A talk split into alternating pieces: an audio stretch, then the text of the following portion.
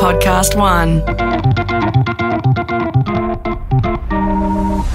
If you think pop up stores are best suited to fashion, cosmetic, and phone accessory retailers, then think again. Today's guest may just change your thinking, and before you know it, you may be selling your product or service in the middle of a large shopping centre.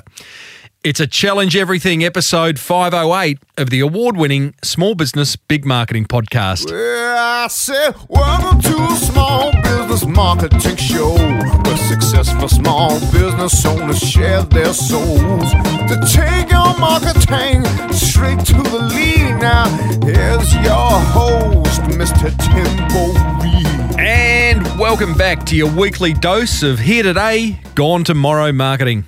I'm your host, Timbo Reid. You, infinitely more importantly, are a motivated business owner and you are ready to crank out some great marketing to build that beautiful business of yours into the empire it absolutely deserves to be. And that's exactly why this podcast exists. But if that's not enough for you, then you can grab a copy of my popular marketing book, The Boomerang Effect, that will show you step by step how being helpful in your marketing returns you more customers and makes you more money. We love that. Grab your copy over at smallbusinessbigmarketing.com. Now, we have a very big episode for you today. We meet pop up store expert Michelle Young, who's going to get you thinking differently. This week's Monster Prize Draw winner implemented one idea from this podcast, which has proved, in their words, a game changer. And I let you in on next week's guest, who's got his back up about invisible marketing. Visible marketing? All will be revealed next week. As per usual, team, there is marketing G O L D dripping from the ceiling over here at Small Business Big Marketing's HQ. So let's get stuck right in. Michelle Young is the founder of two businesses in the cosmetics industry. The cosmetic department is a wholesale business she launched 14 years ago in response to the crazy high prices women pay for cosmetics in Australia, and that they do. I've paid them, not for myself, but for others. And Pop Up Cosmetics is the retail extension of her wholesale business that takes out short term shopping centre leases and sells cosmetics at up to 85% off regular retail prices. I've always wondered how they do that. Well, we're about to find out. Now, we cover plenty of ground in this chat from how Michelle has built her pop up empire to the future of retailing, to business owner mindset. She's very big on that. And most importantly, I think you'll find Michelle's view on what types of businesses pop ups are suited to very interesting. Now, I actually recorded this interview in the middle of the pandemic. So I started off by asking Michelle how her business had been affected and what she's done about it. Well, it's been very interesting. With Pop Up Cosmetics, which is our retail business, we have five stores that move around and take up empty space in shopping centres. But with coronavirus, we've had to shut them all down and take all the contents, the stock, the fixtures, the point of sale counter back to the warehouse in Sydney. And where we are literally in hibernation mode. And although a lot of other retailers have opened back up, unfortunately for us, you know, we're selling brand name cosmetics starting at $3. The numbers just don't stack up for us if we can't let people inside the stores or can't let more than the, you know, one person per four metre uh, squared customers inside. It's just, um, especially with, you know, we have peaks and troughs throughout lunchtime. And I just, I couldn't imagine saying to customers at the door, sorry, you can't come in. The whole thing of our concept is that sales buzz and people pile in the shop and they're grabbing their baskets, grabbing their stock. So it's affected us greatly. Well, fortunately, you've got two businesses. You've got the cosmetic department. So let's rewind back to 2006 when you started the cosmetic department, which is an importer and wholesaler of brand name cosmetics. Uh, what did you launch that business in response to? Well, I took a trip overseas and I'd seen movements in the fragrant market here in Australia, seeing, you know, brand name fragrances come down in price. And I thought, oh, are they fake or what's going on here? But at the same time, I, I went to a trip, from my first trip to the United States, and I needed to get a mascara. And I, I went to a local department store in LA and I bought it for half of what I was paying in Australia. And I just couldn't understand. Like I was only 27. I'm like, okay, what's going on here? I, it, it just fascinated me. So when I came back, I started researching and, and, and looked into this whole area of, which is what I do, parallel importing or grey market importing. And um, it took about six months of researching and talking to different people. Can I do this? How can I do it? What are the rules? Because there's a lot of rules and things you don't want to do in that environment. But yeah, we, we started with a wholesale business and it's still going now, 14 years later, and we sell brand name cosmetics online to other retailers. Can you explain parallel importing or grey market? What was the other one? Grey market? Yeah, so grey market. So basically, you can purchase products. Obviously, businesses purchase products through authorised distributors, and that is the 99% of business owners do that. But I saw an opportunity 14 years ago where I could parallel import, which basically means I'm buying the same product from an overseas supplier and then bringing it into a country um, and competing in that same market with the brand name owners themselves it's it's a it's a little bit of a complicated industry, and um, you know you got to watch out for a lot of things. And I've certainly had my share of things like that, but um, it is very fascinating, and it's how in Australia, countries that have a high recommended retail price on goods, like in Australia we do with cosmetics, perfume, joggers, anything like that. Pretty much everything. Australia is expensive, and the whole reason we are is because we don't border countries that you know you can't just cross the border and buy something cheaper. So it's kind of, there's been a bit of a monopoly and it's exposing that arbitrage difference in prices with the recommended retail prices. I imagine the young Michelle Young, excuse the pun, uh, 27, 28 years old, uh, probably got a bit of hate mail and a few oh, calls yeah. uh, yep. from local distributors saying, uh, yep. can you just get off our turf? I know. Well, and it, it even like my first year of business, I got cease and desist by probably the biggest player in the world. Um, so that Who? was very well. I, I, don't even want to say that's how much fear they put Oh, into me. It's like Voldemort. Don't mention Voldemort. I know we're competing in their market, but fortunately in Australia, and you know, you, you often following the rules. I'm, I don't ever pretend to be affiliated with these brands.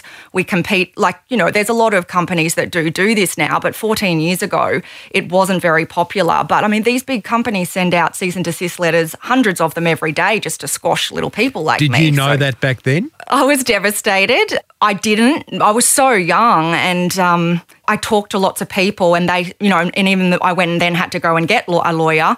Um, you know, they said to me that you know they do. They send out hundreds of these letters, but they found the case very interesting, and they said if it does have to go to court, you will need a QC. Uh, of which is ten thousand dollars a day, and I did not have that kind of money. Um, but they found it so interesting. He, one of the partners, said, "I will do it for you if it goes to that. But fortunately, they dropped the case and I agreed to do different things. But a very challenging time like we're in right now. But I got through it and I'm going to get through this one and come out bigger and better on the other side. Yeah, love that. You are very much into mindset, and I want to talk to you about that later on. So, okay, you you launched the cosmetic department. You are bringing in bulk cosmetics uh, and selling them again in bulk to the local chemist or the local whoever it is that was wanting to buy. How did you go about getting your customers in those early days? We, I extracted a database from the Yellow Pages and we called every single pharmacy and asked for their email address. And it was myself and another girl in a tiny office, Southport, Gold Coast, Queensland, calling the 5,000 pharmacies. Obviously, the big players didn't want to know us, but there's plenty of independent pharmacies that loved our concept, knowing that for a small outlay they could get um, access to those brand name products and compete with the big guys. I, I love that. That just puts the fear of God into me, cold calling. But so I um, hate it too. did you back then? I mean, did naivety play a really big role? What did you have to lose? You you got a lot of stock sitting in a warehouse somewhere, so there's the pressure of that. So tell me about naivety, and did you have some kind of amazing pitch? Because you got to get past it. Who's going to answer the phone at the local pharmacy? You know, it I could know. be anyone from the. And they're busy. They're filling scripts. They do not want to talk to me. Um, and I did try pounding the pavement, of which I equally despise. but I learnt that I could only see 10 customers go and try and interrupt 10 pharmacies filling scripts, which is obviously very important to talk to me to try and sell them brand name cosmetics. I realised I get much more leverage online. So I just focused on getting that database.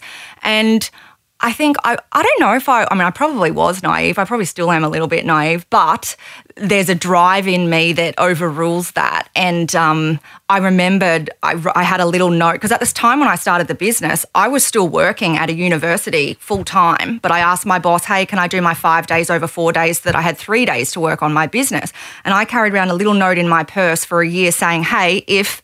X brand want to sue me, I must be onto a good thing. And I carried that note around to remind me every day that no, you're onto a good thing because why would they care what you're doing in their space? And then it, you know, I waited till my sales reached my income and then I left that job. I love that. I love that little note. Have you still got it?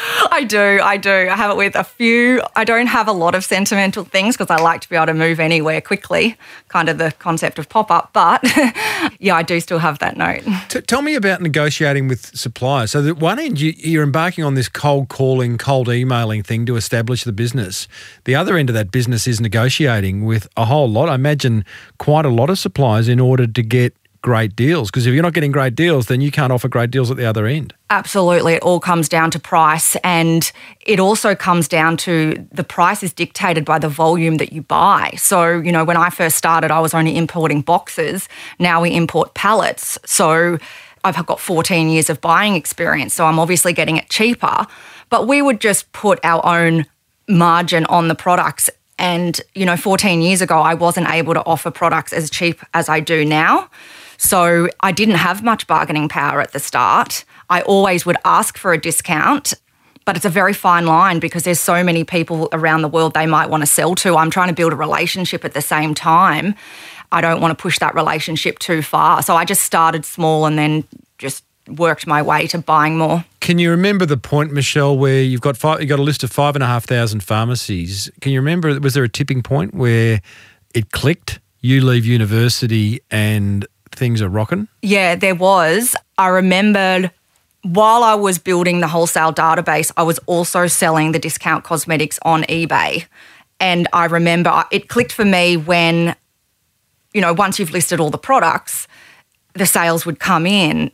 There wasn't very much work around it versus going and working five days full time you know, it was I was leveraged in that space, but you know, eBay became way too competitive, and then the pharmacy and the wholesale thing took off.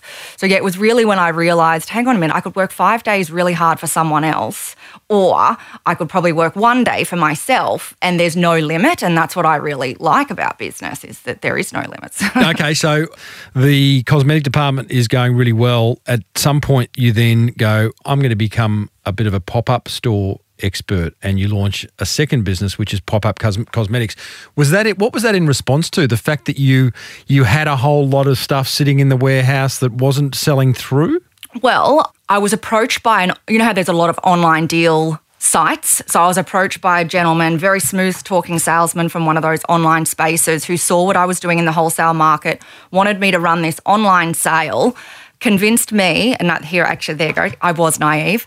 I imported way too much cosmetics that I could sell if I couldn't move them, but I believed what he said, I believed the numbers, and I imported $27,000 worth of cosmetics and had to pay my supplier in 30 days. And the sale went up and it flopped because another cosmetic person was running a, a concurrent sale, but the prices were cheaper. So it flopped. And I was like, okay, I've got to move this stock. And um, I had a small office warehouse storage space in Rosebery and I had seen other wholesalers, like clothing wholesalers, run these one or two day warehouse sales. And I'd always tried to go to those sales. So I thought, okay, that's interesting. I dropped a very small amount of flyers and I ran my own little warehouse sale, which I called a pop up sale. And it was on level three of an office building, but I had like a storage area. I remember I was even stuck in traffic on the way there. And when I got there, people were lining up out the door going, You were supposed to open at 10, you were supposed to open at 10. I couldn't believe it. And it was packed for the whole four hours that I was open. I was like, Wow, this is interesting. People, women are going to walk up three flights of stairs to buy discount cosmetics. Was that about, I mean, you created something, an event. We all love an event. In your promotional material had you gone with a loss leader that people thought, you know, like a, a, product that was well priced? I pretty much was. They were loss leaders because I was just trying to get my money back. So I sold things for cost price. Like I was selling cosmetics at one and two dollars because I just wanted to get the people there. But because I thought the results were quite interesting and if women are prepared to do that, I then went to a very popular outlet street and I went to a man and said, Hey, can I rent that part in your car spot? And tried a different one on the ground. And then I amped up the advertising, did the whole Facebook thing, and ran a four day sale, open nine to five. And then I was like, you know. what, what do you mean you went to a man and asked if you could borrow his car spot? we do crazy things as business owners, but yeah. um, I'd seen the potential from level three in this little office space. And I thought, okay, where do people go for discount things? And there was a strip in Alexandria that's, you know, anyone would know what that is in, in Sydney. Um, and they've got a lot of outlet centres where the big brands like clothing brands or shoe brands. And there was a discount shoe place but he had a really big undercover car park. And i said can i please rent that space over there where the bins are? Um, because i want to have a pop-up sale.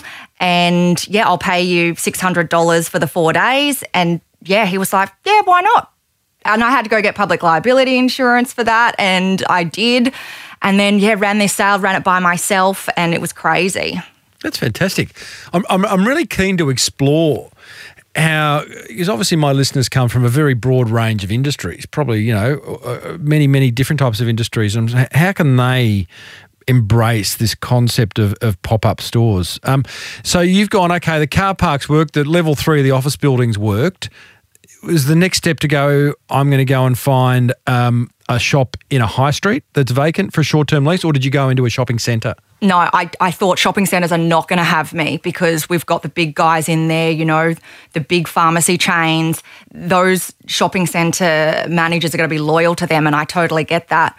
Now we work together, but yeah, I thought I'll start with High Street. But the problem with that is they're not interested in having a, a tenant for four days, they want a two year tenant. So I then um, came up with a bit of a strategy, which is a, a, the truth when a prospective tenant sees my pop up shop buzzing, you are going to get your long term tenant. So that was the sales pitch that I put to the real estate agents. Yeah, so I said, we'll, we'll find you a long term tenant because all you have to do is line up your prospective tenants over that four day period and tell them to come and look and then they'll sign a lease with you. So that was the strategy for a long time was taking those high street strips. so okay, so you're starting to you're starting to occupy vacant shops. Um, what are you paying for? You know, for a four day lease in a high street? I suppose it depends on where it is, but it really depends. I have had rent as low as five hundred dollars and as high as a discounted $5,000. So it's huge the difference. And not always that price is reflected in the sales. I've had one of my lowest rents produce my best turnover for the year. So it's not always reflective. Well, let's break that down because my next question was what's been your most successful pop up and why? What did you do right? I've had two really successful ones that stick out, like from a turnover perspective, why they were so um, amazing in two completely different environments. One was on a high street in Parramatta, and it was a um, what was it? I think it was a closed down big outlet, but it had huge street frontage, which also plays a major part in why a pop up shop is successful or not. But yeah, had huge street frontage. That one was amazing, a four day sale. And obviously, these are all high foot traffic areas. Um, another one was in the city coming off a train station with city workers coming and going, and that was another record sale. So both of those, but, again, that was a mini shopping centre off a train station, and another one was a high traffic area on a main strip. You've had examples where you know, like an underground car park and an office on the third floor has no traffic. Both things have no traffic. On the other side of it, you've got you know high streets and a shop near a train station, all that kind of stuff. Heaps of foot traffic and clearly shopping centres also bring a lot of foot traffic. That's just is that your strategy now, which is to find short-term leases in places that have foot traffic, which means you have to do less promotion? Yeah, well, see, at, at the start we played a lot around with the marketing, what worked. Every single customer was asked how they heard about the sale, whether that was from our email database, whether it was from Facebook, whether it was from the flyer. We were doing old school DL flyers, which I'll probably go back to actually after when we start back up. I love a good DL. Oh, and it was beautiful. It was bright yellow. My old business coach used to call me, "You're the JB Hi-Fi of cosmetics." well, that's interesting in itself. Was it by default that it was bright yellow? Because I think bright yellow says, I just wanted to attract attention. and it says, I think it says cheap. Yeah. Yeah, and we are, we are. We're quality, but we're cheap. Yeah, so we, we played a lot around with the marketing and worked out what worked and what didn't work. But interesting, when we started to have our opportunities of going into shopping centres, we would do up a one page PDF that was infographics of where all the customers come came from. So we'd say, okay, we were at your shopping centre for seven days. We had a thousand customers come through. 30% was directly from our advertising. So we would say we brought an additional 300 people, plus potentially their partners and children, into your shopping centre spending money with the surrounding retailers.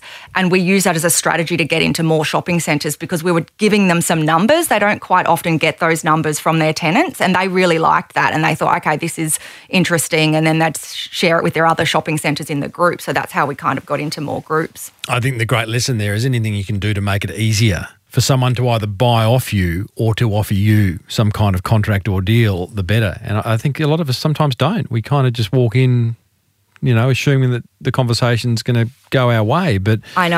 uh, the more work you can do and position yourself as someone, hey, you know, Michelle clearly knows what she's doing. Because I imagine in your industry, there'd be a lot of cowboys and girls Absolutely. And that's um, when we were only running one or two, it was very easy to feed back that marketing info to the leasing manager. But as we grew and got up to five, we dropped the ball on some of those things. And, you know, we're going to go back to doing that because it is really what's important. And I think as we grew, what I felt to me was fast because it was, you know, go, go, go all the time. Uh, we need to go back to those things because it's important and it keeps those relationships. Tell me about building a database, Michelle, because on one hand, you are placing your pop ups in where there's foot traffic. That's great. But are you now, is, is now part of your mandate to make sure that you get our, an email address or a, or a mobile number of everyone who comes through? And how do you do that? Yeah, we get um, at the point of sale, of which I tested seven before I went with the one that I did. We've got not only that we put custom buttons on where the person um, heard about the sale, but every at the end of every um, sale, we our staff are to ask them. Can we get your email address to let you know about other sales? And then those email addresses are tagged at the sh- at the shopping centre suburb that they signed up for and so that then we can l- invite them to the next one and you know later on i mean who knows what we'll do with that uh, email address and the suburb later on especially as we're trying to make little sales regions just you know keeping it open for as many opportunities as possible How big's your list? uh, we've got 25000 yeah but you know we've been, we've had sales before where when we ask every customer how they heard about the sale, sometimes 10% of our customers are coming from that database. So we do have people that follow us around. Yeah, no doubt. I, I don't think it'd be a very local type business. Uh, I think, you know, given what you're offering and the money people are going to save, and the fact that you know you are offering experience, people would tr- probably travel to the other side of town. Yeah, and they tell their friends about it. And also, people will often live in one place but work in another. So, you know, when we were dropping those flyers, we were dropping them to commercial businesses as well as residential. And ten thousand in a in if we had a shop uh, in a particular suburb, we would drop ten thousand flyers in that area, and it would go to businesses as well. Sometimes the flyer might be in the lunchroom, and five ladies see that, and then they all come in and say, "Oh, the person in the office handed it around," and it's a good um, thing. Give us a sense of what a typical pop up costs. Let's choose a shopping centre. And uh, we either can choose like the middle of the aisle, the walkway, or a, or a shop. But what's a, what can we expect for a typical lease, and what are all the other associated costs? obviously, if we're going to take a fixed retail store, it would cost a lot more money. But we've made our concept very nimble. It packs up really quickly and packs down really quickly. So we actually don't put anything on the walls. The tro- transport trolleys that we wheel into the shopping centres convert into tables so that nothing needs to come and go. It's just there open for business and close. So that reduces a lot of cost. But so the only overheads that we're paying is the actual lease, which, as I said, that can vary greatly. Um, the average is about 2000 but I mean, who knows what it's going to be like after this. For how long? For the week, some shopping centres require a certain minimum period too. So, it, but yeah, it can vary greatly from $500 to $5,000 depending on the location and the size. I don't find there's a lot of difference between actual shops and kiosks, you know, the parts in the middle of the shopping centres, because uh, the prices are dictated by traffic areas and those kiosks are in high traffic areas. But that doesn't work for all. We, we do both now because our sale is dependent on real estate supply. So taking up those kiosks allows us to have more positions if there's not as many empty shops. So yeah, the cost is the is the staff overheads and the rent. You know, obviously all the head office costs as well associated with it, but we've tried to remove as many costs as we can. And because we're not doing that expensive fit out, we are profitable straight away. Like we're not having to wait a long time to recoup those fit out costs because our fitter travels with us and it's been specifically designed to be fast at setting up and really fast at packing down and it goes all on the back of a tailgate lift truck and goes on to the next place. Is shoplifting a big problem?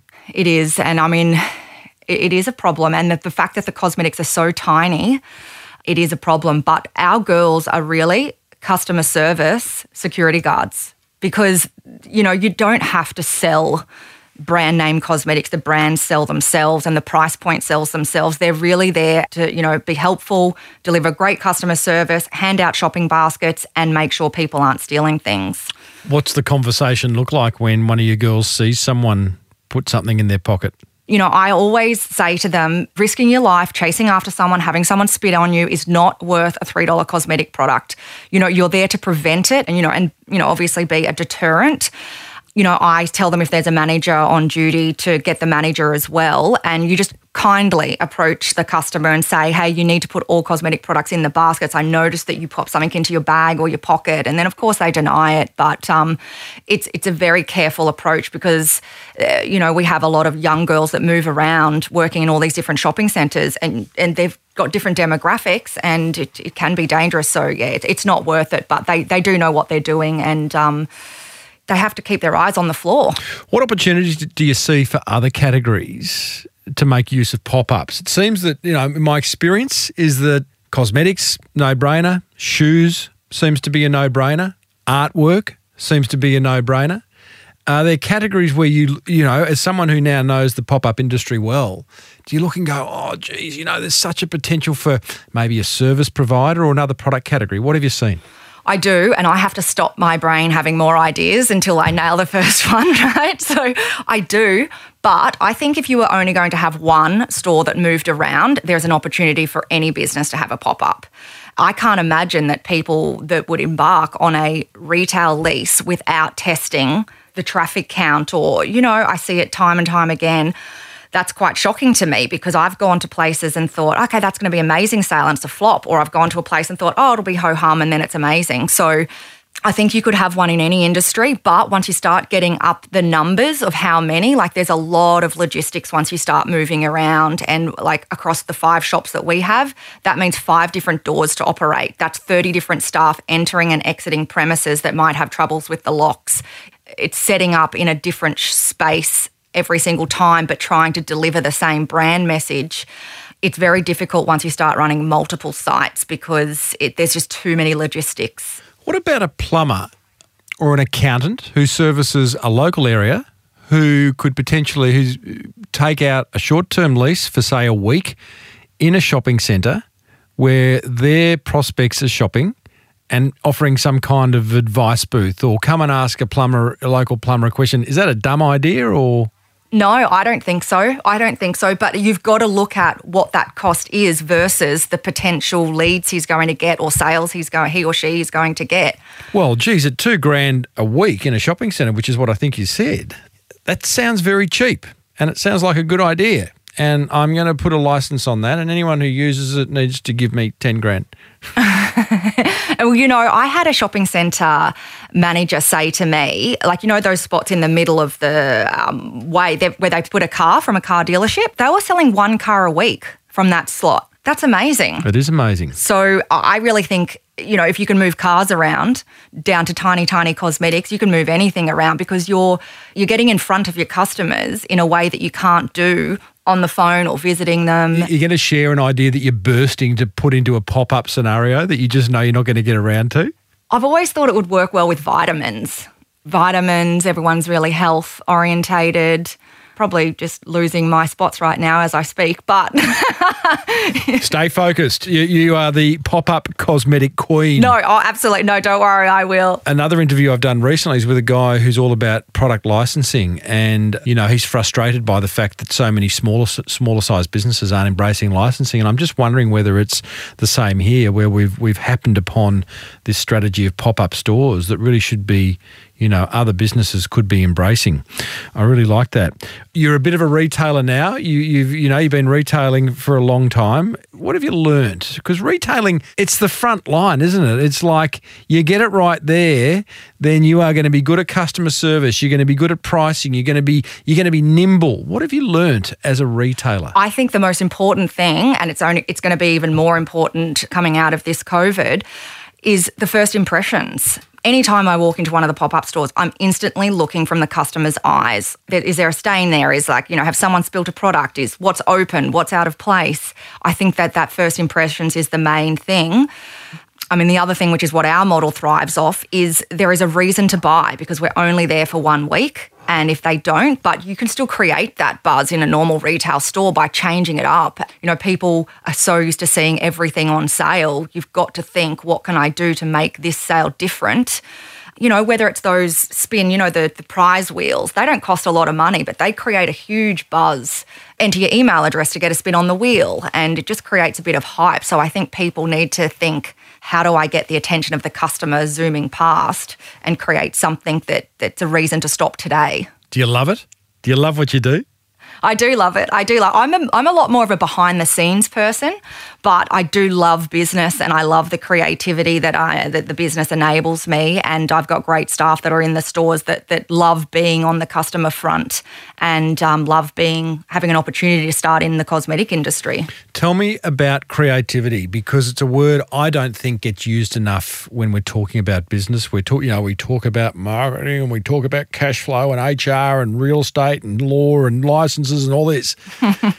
but creativity is so important. How do you exercise your? Cre- we're all creative. How do you exercise it? Do you put time aside? Yeah, we are. We are. Everybody probably gets their creative impulses differently. For me, I will just have an idea pop in my head and then I'll write it on an iPhone note and then it will transfer to my sort of project management thing. And some of those ideas, like I don't even touch for a year, or I'll register a domain in something that I know maybe two years down the track I might look at. But I think those creative spurts are impulses. And I know Pop Up Cosmetics was started with that type of creative impulse. And I, I feel like I downloaded the business idea in 15 minutes and then I rolled it out. So I definitely take notice when I have those impulses and um, like currently at the moment, I'm having a lot of ideas because I've slowed down enough. You know, I mean, sometimes I'm driving a, a truck with a tailgate lift on the back. I'm not being too creative then. but, you know, now slowing down and I go for my walks in the morning. And um, I think it's really important to spend that time and however you can get that. Like, you know what it's like when you go on a holiday, you, you, you do get those ideas because you've slowed down enough to hear the messages, to hear the messages that are trying to come through. But when you're just going, go, go, go, go, go, like business owners are, there's no time to receive the creativity. You are very big on mindset training, my research tells me. Mm-hmm. Well, what's the training that's had the most impact on you and how? Um, I've had a lot of training in two different types of ways, and I feel both were very important. I needed to train my brain to know that there was always a way. No matter what was thrown at me, there's always a way. And so, you know, he's not everybody's cup of tea, but I think he's amazing. And it's the Tony Robbins training. I have literally been brainwashed in a positive way to always find a way. And so that was really important for me. I needed that. But you're not really implementing while you're there. You are getting mindset training, you're getting your psychology for success set in stone so that you're just wired that way. You're looking for opportunities, you're looking where you can pounce and where you shouldn't. But you know, there, I think there's a lot of value in the other sort of mindset training where you are implementing, and there's a structure around that, so that every week you know what you're working on. Um, I have had an amazing business coach who I know has been on your show. Um, that's amazing, Tina Tower. So she Oh, coached wow. me Yeah, she coached me every week for an hour of power. And I did that with her for two and a half years. And that was so important because it came down into the nitty gritty. What are you working on? What are you working on next week? Why didn't you do that? I'm like, oh, I just couldn't. Why couldn't you? you know? So I think both are really important. But for me, and everybody struggles with their own things, I needed both because I've built both businesses by myself with no capital. I've bootstrapped everything.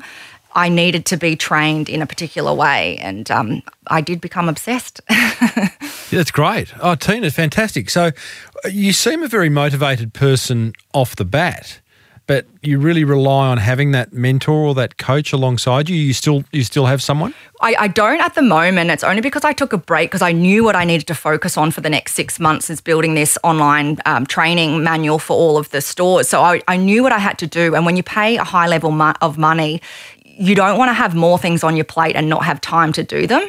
So I've only just taken a break on that, but I definitely believe that no matter what level of business you're at, a mentor or a coach will take you there faster. It's just putting that accelerator down. Um, yeah, I'm a big believer in that, and I think it's it's so it's so valuable, and you get your money back tenfold. Even a good podcast, Michelle. Absolutely, you exactly, exactly. You know I'm definitely you're with picking you. up what I'm putting down. I'm definitely picking up what you're putting down. it's good. You've had a bit of a dream ride, but I'm guessing uh, it hasn't all been up, up, up. Tell us about a moment when things weren't going so well for one of your businesses. Yeah, so I mean, I suppose along the 14 year journey, there's been the three major things. One was the legal action from one of the big brands. The second was the global financial crisis. You know, we had to pivot then. And now this um, COVID. But although it was shocking the first couple of weeks, hemorrhaging money and getting my head around things, it is a blessing in disguise for business. I mean, there's no blessing in, in people getting sick, but for, for business and for my business, it's a great opportunity to roll out those big projects that you would never get a chance to do. And yeah, I'm not chasing that quick buck of selling products online in a retail environment. I'm playing a long game. We want to expand the business. So I'm, I'm focusing on what is needed to play the long game successfully. Has been a blur. I mean, for there'll be business owners who would disagree with what you said because they're no longer in business, and you know, yeah, I, true. we feel for them. But you're absolutely right. For those of us who have somehow been able to navigate what's been placed in front of us, the idea of exploring that idea list that we've been carrying for a few years and finding time and space to just kind of think creatively, it has been a bit of a blessing, and we've all slowed down. It has. A, a, as a result. What frustrates you the most, Michelle, about running your business? Um, I'm terribly upset when I walk into a store and I see the girls on their mobile phone. like, I want to throw it out the window. And certainly, Pop Up 2.0 will have a whole new set of rules around that. It's also the to scale, you have to let go and understand that everything that we do is systemized, and we're starting to build, like, move all of our paper systems to videos. You got to let go of if I was in the store, this is how I would do it, and let all of the girls have their opportunity of creativity. And as long as it's meeting the objectives of, you know, customer impression and customer service, it doesn't matter how it gets done. At the start, I was pretty frustrated, like, no, I wouldn't do it like that. But it, it's people will do it better than me all the time. Like, of course they're going to. Great story. Well, I hope we've inspired some, you know, business owners who would never have even considered uh, a pop-up strategy to actually do one. Absolutely. And, and you know, Tim, even though I've started two business in the beauty space, I'm not a beautician. I'm not a qualified beauty therapist. I'm, I'm a business person like everybody else. So it's it's not like you need to be interested in cosmetics to do this. How can people find out more about you? Um, they can connect with me on LinkedIn, it's if, or if you just Google Michelle Young Pop Up Cosmetics, or they can email me hello at popupcosmetics.com.au. Love it. Well, well done to you for uh, what is a great business journey, and thank you for sharing it with us. That's okay. Thank you for having me. Well, there you go, team. Pop up store expert Michelle Young. Here's what grabbed my attention from that chat. Attention grabber number one First impressions count. Great advice. Couldn't agree more. You know, when I was the marketing manager for Flight Centre, every now and then a store owner would call me and say, Oh, you know, we're not doing so well here. And I'd go out to their store. And the very first thing I would do is I'd take the store manager outside and ask them to walk back into their store as if they were a customer and look around. and see the chewing gum in the carpet, hear the commercial radio blaring in the background, seeing the empty brochure stands, right? Look at your business from a customer's point of view, and you'll realize that there are some first impressions that you could improve on. Attention grabber number two create buzz in your business. I love this. Michelle did it via a spinning wheel. What can you do to create buzz in your precious business? What a fun question to ask. And attention grabber number three. I love Michelle's belief that pop ups are suited to many types of businesses. I've actually got a discussion going in our Facebook group asking members how they could utilize a pop up strategy. If you'd like to see the answers and the ideas coming from that, all you need to do is search Small Business Big Marketing Tribe on Facebook and you could join that discussion. It's quite inspiring. That's what grabbed my attention. Whatever grabbed yours, be sure to block out some time and implement it.